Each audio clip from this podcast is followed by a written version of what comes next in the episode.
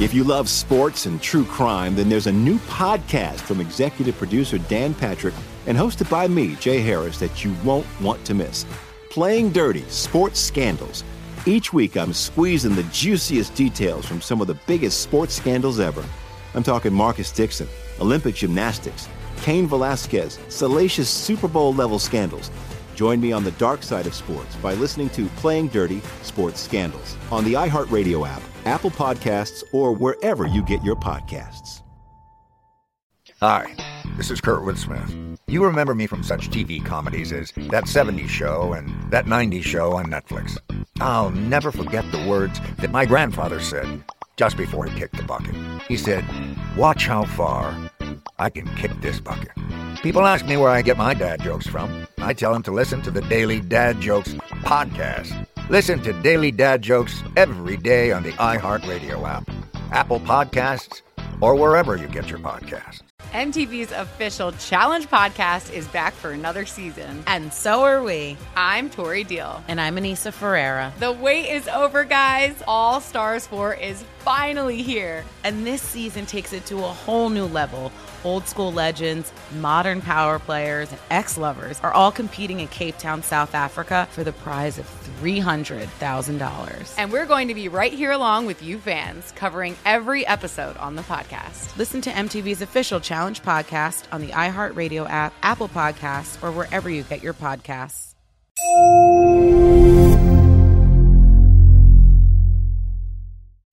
This episode contains details of violence against children. Please take care when and where you listen.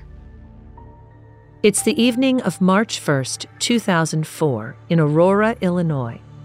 23 year old Noel Quavato is at home with his family. He and his wife Cynthia moved here from Mexico four years ago. Cynthia has been home all day caring for their two young sons Noel Jr., who's 22 months, and eight month old Alex, while their father was working. He's a laborer at a masonry company. Baby Alex is due for a feeding. Home from work, Noel changes his diaper while Cynthia washes a bottle. Alex has had health issues in the past. Just a few months earlier, they'd rushed him to the hospital because he was having trouble breathing. He is actually scheduled for a follow up appointment the next morning. But as Noel tries to calm him, Alex stops crying.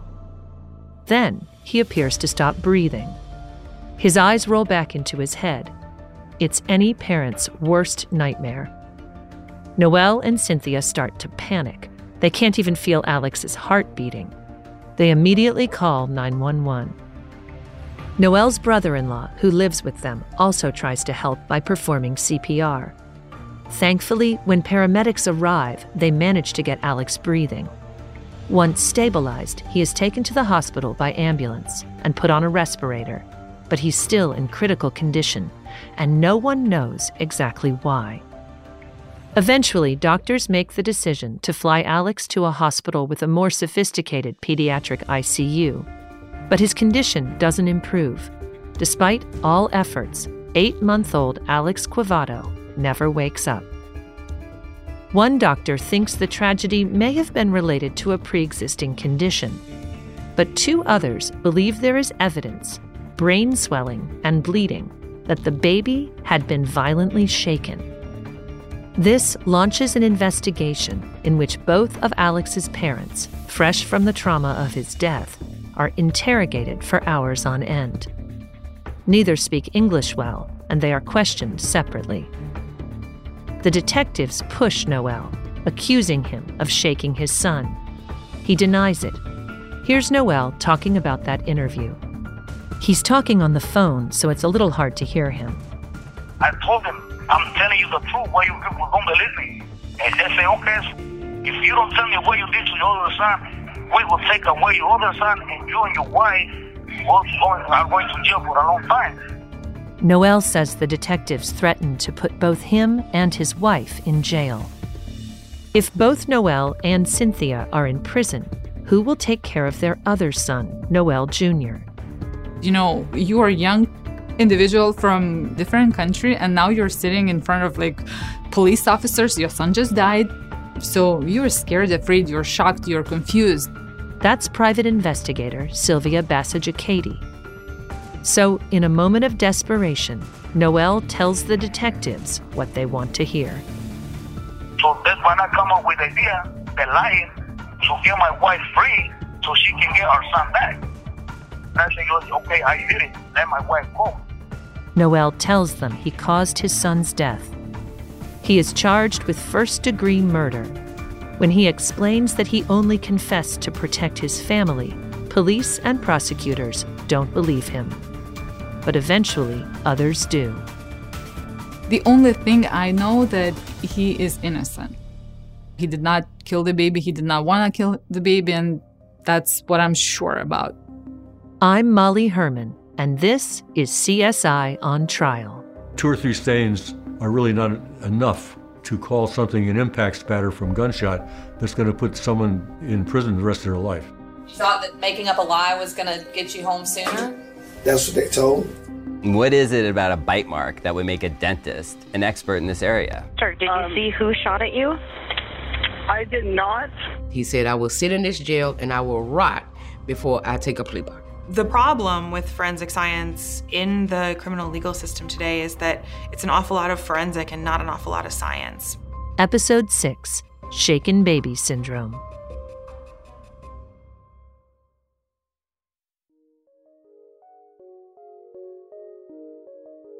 The American Academy of Pediatrics, the CDC, and the World Health Organization all describe shaken baby syndrome as a leading cause of child abuse death. And the National Center on Shaken Baby Syndrome says hospitals report between 1,200 and 1,400 cases each year in the U.S. They actually believe the real number of cases is even higher. In medical school, doctors are trained to recognize the three telltale symptoms that indicate a case of shaken baby syndrome subdural hematoma, or bleeding on the brain, retinal hemorrhaging, or bleeding in the back of the eye, and brain swelling. They're known as the triad.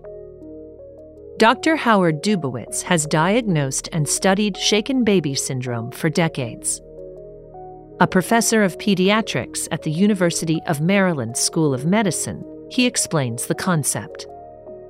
One of the reasons that young babies are especially susceptible to shaken baby syndrome is that the neck muscles are actually poorly developed. And interestingly, in babies, the head is relatively large compared to the rest of the body. So, when that child is, say, held by the trunk or arms and roughly, vigorously shaken, that head can really bob around and move back and forth or sideways or rotate. And it's that movement, especially, that makes them susceptible to the bleeding around the brain and to the brain being injured, sometimes like whiplash. The idea behind shaken baby syndrome is actually rooted in the mechanics of whiplash, a biomechanical concept developed in the 1960s by traumatic brain injury researcher Dr. Ayub Ommaya. Dr. Ken Monson, director of the University of Utah's Head Injury and Vessel Biomechanics Lab, explains the history. Shaken baby syndrome was I think the right word is hypothesized, right around 1970 by a couple of different people. It was largely based on experiments that had been conducted on primates in the 60s, where Ayub Ommaya, who was a neurosurgeon, had actually produced a whiplash type event in primates and had shown without a significant head impact that they could generate bleeding on the brain. Dr. Ommaya's experiments were designed to mimic a rear end car collision, where the person's head is snapped back but doesn't hit anything. His results caught the attention of researchers studying infant brain injury. If whiplash could cause brain injury, maybe shaking could as well. Flash forward to the 1980s. Researchers from the University of Pennsylvania set out to test this hypothesis with a biomechanical model of a baby. They said, okay, well, as an experiment, let's build a dummy that weighs essentially the same as I think it was a two month old infant. And so they weighted the head and the torso. and they attached an accelerometer to the head and they just asked a group of volunteers to grip the dummy by its torso and shake it as hard as they could to see, you know, what the maximum head acceleration was that they could generate with their shaking. They found, unsurprisingly if you think about it, that the force created by a human shaking the baby model didn't even come close to the force created by a rear end car collision. More importantly, the force or acceleration a human can create by shaking doesn't reach the energy thresholds required to cause the three symptoms of the triad. Over the years, the field of biomechanics has advanced. Four or five studies have been essentially conducted to repeat those initial experiments with more advanced dummies. The interesting thing is that the accelerations that were measured associated with shaking have not really changed much. Obviously, that doesn't mean shaking a baby isn't harmful. Here's Kate Judson, the executive director of the Center for Integrity and Forensic Sciences. You've met her in earlier episodes. Nobody should violently shake a baby. It is abusive and nobody should do it. But that's really different from saying that when a child has intracranial bleeding that they must have been shaken. Those are really different things. Despite the biomechanical science clearly indicating that there was a fundamental problem with the hypothesis of shaken baby syndrome, it became a thing. The science was ignored and the hypothesis took root because at that time in America it found fertile soil. This is the era of movies like Mr. Mom and Working Girl, women and mothers moving into corporate America in record numbers and the number of daycare facilities was rising too. Along with the guilt parents were supposed to feel about leaving their young children with quote unquote strangers. This, in part, triggered a kind of hysteria over the idea that children in daycare were being ritually abused. They called it satanic panic. Award winning investigative journalist Susan Goldsmith covers child abuse, the foster care system, and criminal justice. People believed that there were clubs of Satanists operating in child care settings. Pediatricians went into court and said, We saw physical signs of sexual abuse in these satanic panic cases. It went on for about a decade. There were many, many prosecutions People went to prison, people's lives were ruined. The satanic panic frenzy was ultimately debunked, but it was powered by the same force as shaken baby syndrome. What connects the two theories, syndromes, whatever you want to call them, between satanic panic and shaken baby syndrome is it involves a hysteria around children being harmed. As the hypothesis grows, so does its reach, in the form of organizations like the National Center for Shaken Baby Syndrome. My name is Ryan Steinbugel. I'm the executive director of the National Center on Shaken Baby Syndrome. American Academy of Pediatrics, the World Health Organization, the CDC, every single major medical organization in the world that deals with this topic recognizes that this is a real thing that children get shaken and abused. Ryan is absolutely right all of those organizations generally accept the hypothesis. So, we've been doing prevention work since 2000. That prevention work includes focusing on what they call the period of purple crying. So, this is a program that educates moms and dads and other caregivers about infant crying, which has been shown to be the number one trigger for shaken baby syndrome, abusive head trauma, and how to respond to that crying when you're feeling frustrated, which is, you know, put the baby down in a safe place, walk away until you can calm down, or call someone so you can have some reprieve. We do this program in hospitals, public health offices, in home visiting programs. These advocacy efforts in medical settings, combined with medical training, have institutionalized shaken baby syndrome. Pediatrics professor Dr. Howard Dubowitz again. So typically, in a pediatric training program, this is the three year residency, most residents will get somewhere between maybe a week to a month of training on this topic informally through situations in the emergency department, on the wards, in ICU, It's a cycle, doctors training doctors on the hypothesis of shaken baby syndrome. Kate Judson again. What's the most influential is that child abuse pediatrics has become its own board certified subspecialty. So many of the people who originated these ideas and were really at the forefront of prosecuting these cases are now training the next generation of doctors. Dr. Dubowitz. I've been working in this field about 40 years. Anyone working in pediatrics related to child abuse recognizes the enormous potential ramifications of diagnosing abuse what it means for this child, perhaps other children in the family being removed from the home, people going to prison. It's a very, very big deal. And so we try really hard to be super careful and to get this right. But critics argue that a lot of doctors, and ultimately prosecutors and juries, haven't gotten it right. That the research cited to validate the syndrome isn't credible that other factors, like undiagnosed medical conditions, can cause those telltale signs, the triad. And that because of criminal prosecutions based on the shaken baby hypothesis, many innocent people have gone to prison. People like Audrey Edmunds.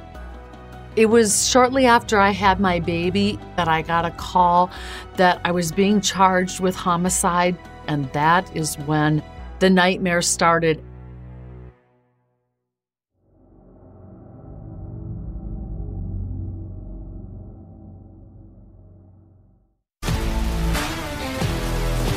If you love sports and true crime, then there's a new podcast from executive producer Dan Patrick and hosted by me, Jay Harris, that you won't want to miss. Playing Dirty Sports Scandals. Each week, I'm squeezing the juiciest details from some of the biggest sports scandals ever. I'm talking Marcus Dixon, Olympic gymnastics, Cain Velasquez, salacious Super Bowl level scandals. Join me on the dark side of sports by listening to Playing Dirty Sports Scandals on the iHeartRadio app Apple Podcasts, or wherever you get your podcasts.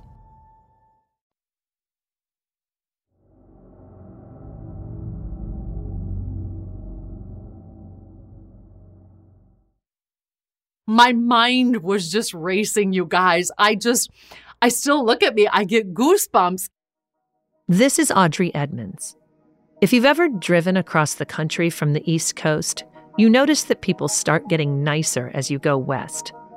One time, my husband and I thought we were being carjacked in Indiana, but it was just a lady from White Castle running out to our car with a burger we forgot. Audrey is that lady, the nicest. She's bubbly. You can't imagine her saying a bad word. And she's a mom of three daughters. But she had to watch her girls grow up from afar because she spent over a decade in prison, wrongfully convicted. First degree reckless homicide. They accused me of showing utter disregard to human life. That human life was a baby left in her care. Here's her story. In October 1995, in Waunakee, Wisconsin, Audrey was pregnant with her youngest and running a daycare out of her home. Seven month old Natalie Beard was dropped off just before 7:30 a.m. She hadn't been feeling well and had refused her morning bottle. The mom said she'd been very fussy. She'd been up the night before and had been ill with an ear infection. Audrey tried to calm Natalie by feeding her. After 30, 35 minutes of trying to help her feed and trying to calm her down when she didn't, that's when I chose to put her in her car seat in a different room where it was quiet because Natalie was very sensitive to noise and to abrupt movements. But nothing was working.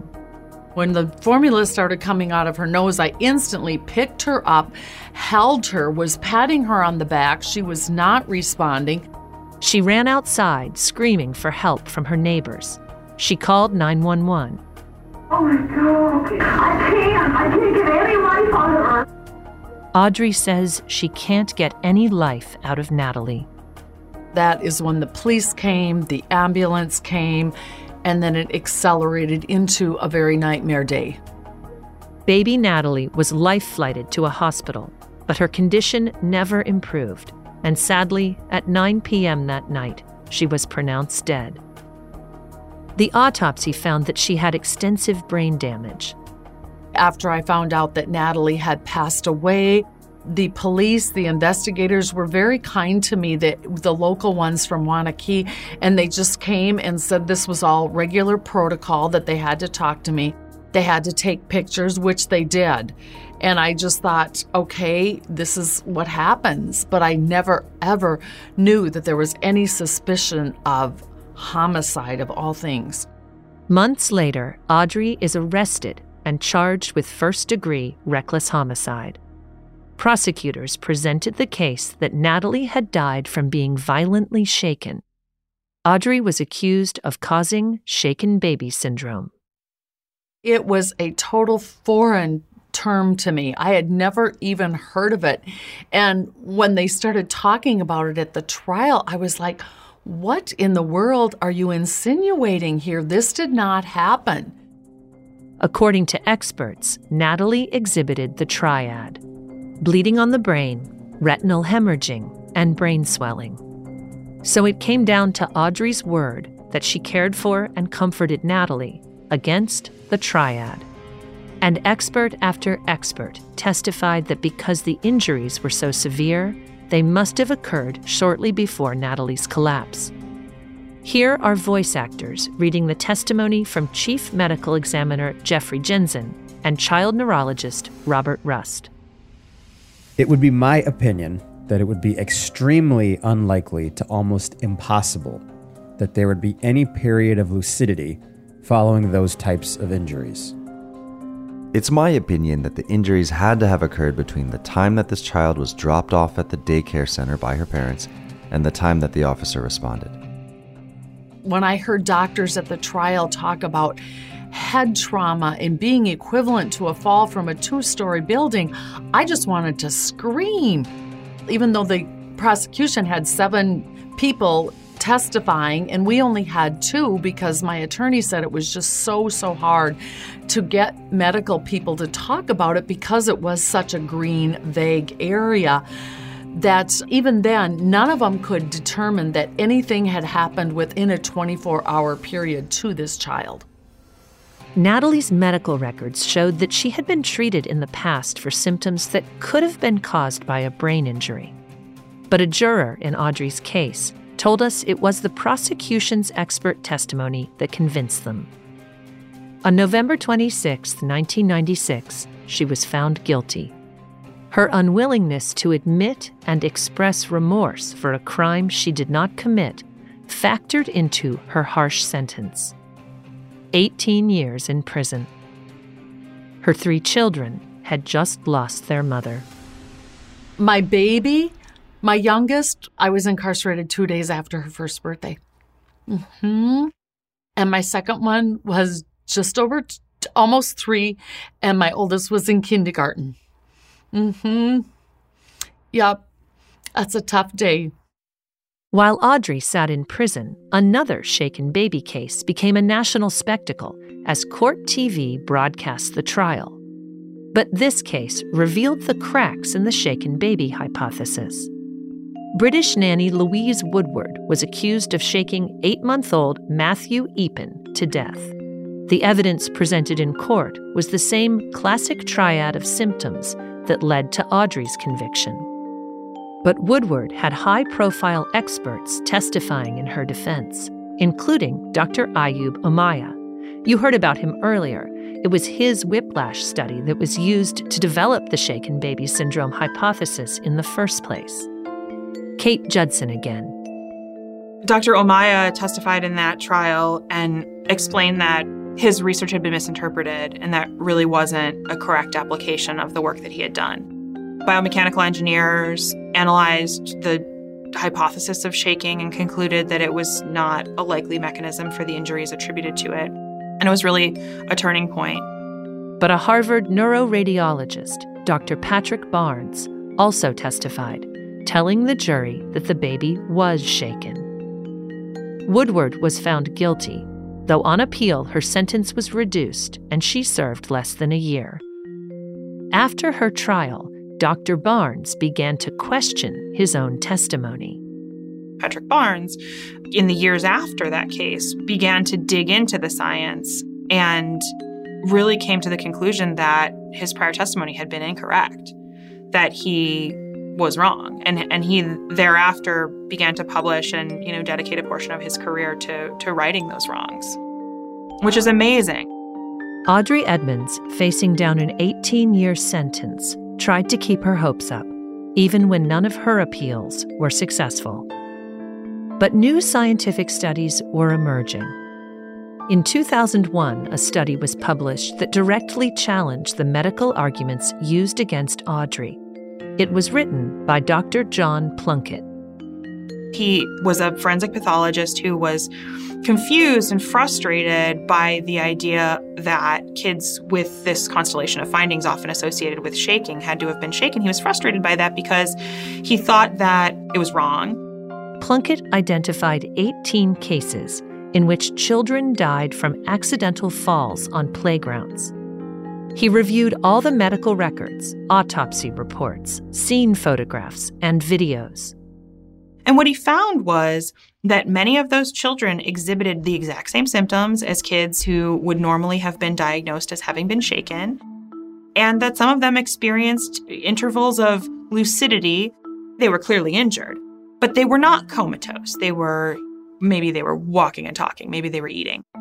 In other words, if baby Natalie's triad of symptoms were caused by an injury, that injury could have occurred hours or even days earlier, rather than in that narrow window of time while she was in Audrey's care. Plunkett's study got the attention of a pathologist who testified in Audrey's case, Dr. Huntington. Attorney Keith Findley is the co founder of the Wisconsin Innocence Project. He learned some things about that case that undermined his testimony at this trial, and he had actually written a letter to the Journal of the National Association of Medical Examiners, uh, in which he had said basically, We used to think we knew how to time these injuries and therefore how to identify who did it. We were wrong. Keith and his team from the University of Wisconsin Law School were working on Audrey's wrongful conviction case. They called Dr. Huntington. Dr. Huntington, we are representing Audrey Edmunds, and he immediately cut in and said, Oh, goodness, Audrey Edmunds, what are we going to do about Audrey Edmunds? Thanks to Dr. Huntington and Dr. Barnes, both willing to challenge their beliefs, do more research, and admit they were wrong, Audrey's conviction was overturned. She'd been in prison for 11 years. An inmate comes up to me and she goes, Audrey Edmunds, I saw your case on the news today and your conviction has been overturned. I screamed. I grabbed this crazy, crabby guard's arm. I was like, oh my gosh, are you for sure? The day she was released, Audrey's daughters were 12, 14, and 16 years old. It became, to my knowledge, the first case in the country in which a shaken baby syndrome or abusive head trauma conviction was overturned on the basis of new scientific evidence challenging the hypothesis upon which the prosecution rested. Less than a year after Audrey's exoneration, the American Academy of Pediatrics came forward to issue a policy statement on shaken baby. It said pediatricians should use the broader term abusive head trauma rather than shaken baby syndrome. The reasoning, abusive head trauma, encompassed all mechanisms that could cause injury to the head, not just shaking. Kate Judson. They published a new position statement in which they started to acknowledge some of the other possible causes though they downplayed them. You know, they really implied that they were very rare. But using broader terminology did not substantively change anything.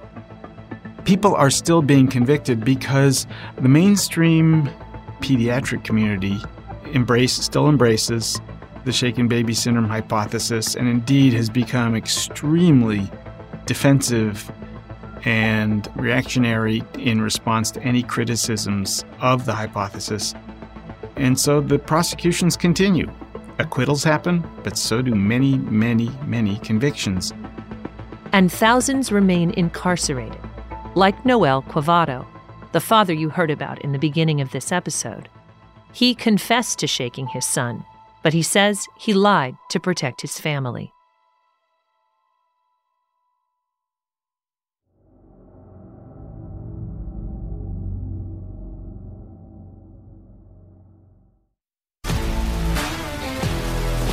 If you love sports and true crime, then there's a new podcast from executive producer Dan Patrick and hosted by me, Jay Harris, that you won't want to miss.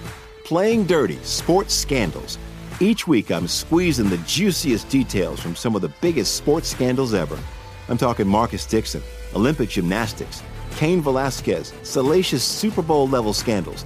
Join me on the dark side of sports by listening to Playing Dirty Sports Scandals on the iHeartRadio app, Apple Podcasts, or wherever you get your podcasts.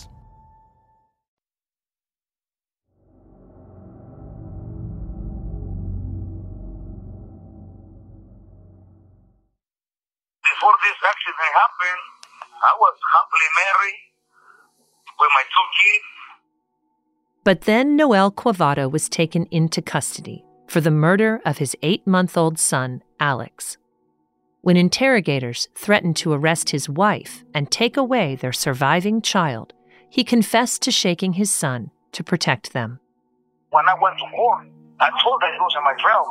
Look, I, I lied saying that I did it only to protect my wife so she can get out and get our son back. It may be a little hard to understand Noel, but he said he told the court he only lied to protect his wife, and so they'd give her back their older son. So, for, for me being like the man of the house, I just step in and say, look, man, I, I gotta do something to protect my mom. With a confession in hand, the police investigation is all but over. Kate Judson. If you look at the studies where they have analyzed confessions to shaking, they don't do any of the background that is necessary to know whether the confession is A, consistent with the facts of the case, and B, a false or coerced confession. Noel is not alone. False confessions in shaken baby syndrome cases are surprisingly common. So, people are often extremely distraught when they're being interrogated by police because a child has died in their care or, you know, maybe is in the hospital or has been seriously injured. They might not know why. And even if you've done nothing as a parent or caregiver with a child in your care, you may feel feelings of guilt, even if you didn't do anything. And so, grief, guilt, depression, fear, all of these things are things that can coerce a false confession. False confessions like Noel's reinforce the legitimacy of shaken baby syndrome. This persists, and one of the reasons why doctors have said they continue to rely on it is because people have confessed to it. A thorough investigation would have revealed a family history of illness, including Noel's brother, who died in infancy. At trial, a defense expert did testify that Alex had been diagnosed with neonatal meningitis months before his death, which may have caused a seizure that killed him. But in 2007, Noel is convicted of first degree murder and given a sentence of life in prison. It's eventually reduced to 35 years. Today, he has been in prison for nearly two decades. His wife, who he lied to protect, has since divorced him and remarried. Now I'm over here for almost 18 years of my life. My older son, I'm glad he grew up as a good man. He joined the Marines. Okay, he's, he's doing good, but I never was part of his life. Noel continues to maintain his innocence, and new studies continue to highlight the lack of scientific and medical validity behind the shaken baby hypothesis. In 2016, an extensive study by the Swedish government looked like it might be the tipping point. They looked through thousands of published medical articles, whittled it down to 30 some that were really relevant. And, and of those, they concluded that I think it was something like 28 of the papers were of low scientific quality, two were of medium scientific quality, and zero were of high scientific quality. But so far, the impact has been disappointing. Kate Judson. I think a lot of us who work on wrongful convictions and shaken baby syndrome cases were really hoping that the Swedish study would make something change in this country. That just hasn't been the case. Certainly, you see more and more skeptics. Those in the pediatric community, like Dr. Howard Dubowitz, argue that criticisms of shaken baby syndrome have a real consequence when it comes to protecting children.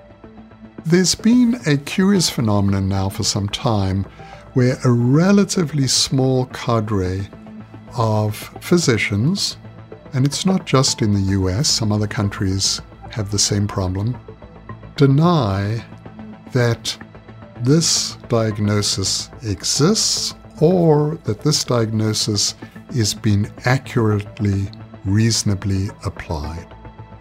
And this presents, I think, a serious problem for us. If this child was abused and let's say has now been, is recovering, that child may be returned to a dangerous home situation. And those on the legal side, like Kate Judson, can understand the hesitation for change. If you devoted a serious chunk of your professional life to stamping out this particular form of child abuse, it might be very difficult to hear conflicting information. We hear that so often in child abuse cases. We just want to err on the side of the child. But the truth is, if you say that someone was abused who wasn't, then they're going to potentially miss their medical problem or separate them from people who love them or disrupt their family life. And what studies have shown is that separation of a family, even briefly, it causes lasting trauma. So it's critical to just be so careful. The ripple effects of trauma run deep. Noel Quavado lost the family he sought to protect and faces possible deportation if granted clemency. Private investigator Sylvia Bassagicati is certain Noel is innocent. She has spent the last two years trying to fight his conviction. I realized, like, oh my God, this guy is in prison for the crime he did not commit. Like, I want to help him. Nothing was going on for many years, and now somebody is helping him. And, like, now he wants to get everything done as soon as possible, which I understand him perfectly. He has hope. Audrey Edmunds' marriage ended in divorce, and after serving over a decade in prison, the state of Wisconsin refused to grant her any compensation. But the same outlook that allowed her to survive prison keeps her going. One of my biggest hopes while I was away was that with all this new medical evidence coming to surface and more and more people working on these kind of cases, that it would help others. So many are really scarred and struggling, and I feel for them. I mean, I'm not happy, and the scar in my life will always be there, but it fades.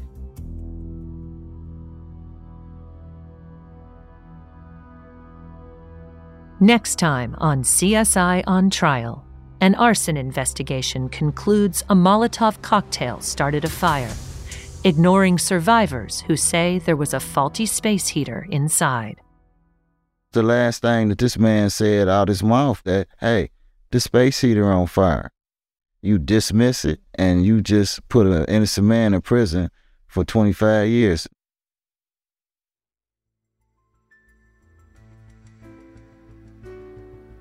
CSI on Trial is a co production of iHeart Podcasts and School of Humans.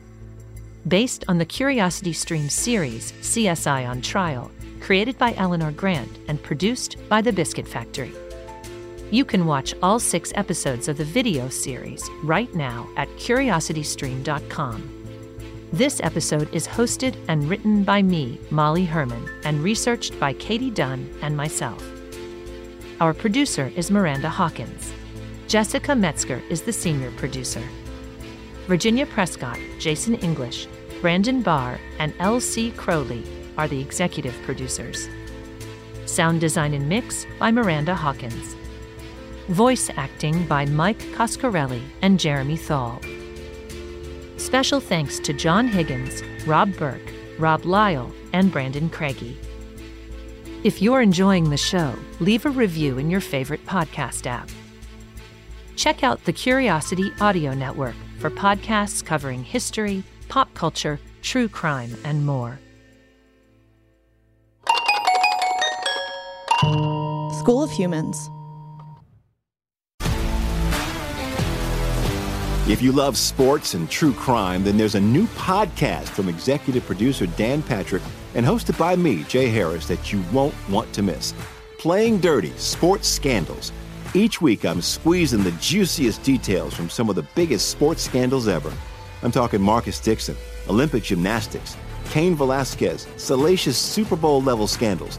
Join me on the dark side of sports by listening to Playing Dirty Sports Scandals on the iHeartRadio app, Apple Podcasts, or wherever you get your podcasts. Hi, this is Kurt Smith. You remember me from such TV comedies as That 70s Show and That 90s Show on Netflix. I'll never forget the words that my grandfather said just before he kicked the bucket. He said, Watch how far I can kick this bucket. People ask me where I get my dad jokes from. I tell them to listen to the Daily Dad Jokes podcast. Listen to Daily Dad Jokes every day on the iHeartRadio app, Apple Podcasts, or wherever you get your podcasts. MTV's official Challenge podcast is back for another season. And so are we. I'm Tori Deal. And I'm Aneesa Ferreira. The wait is over, guys. All Stars 4 is finally here. And this season takes it to a whole new level. Old school legends, modern power players, and ex lovers are all competing in Cape Town, South Africa for the prize of $300,000. And we're going to be right here along with you fans, covering every episode on the podcast. Listen to MTV's official Challenge podcast on the iHeartRadio app, Apple Podcasts, or wherever you get your podcasts.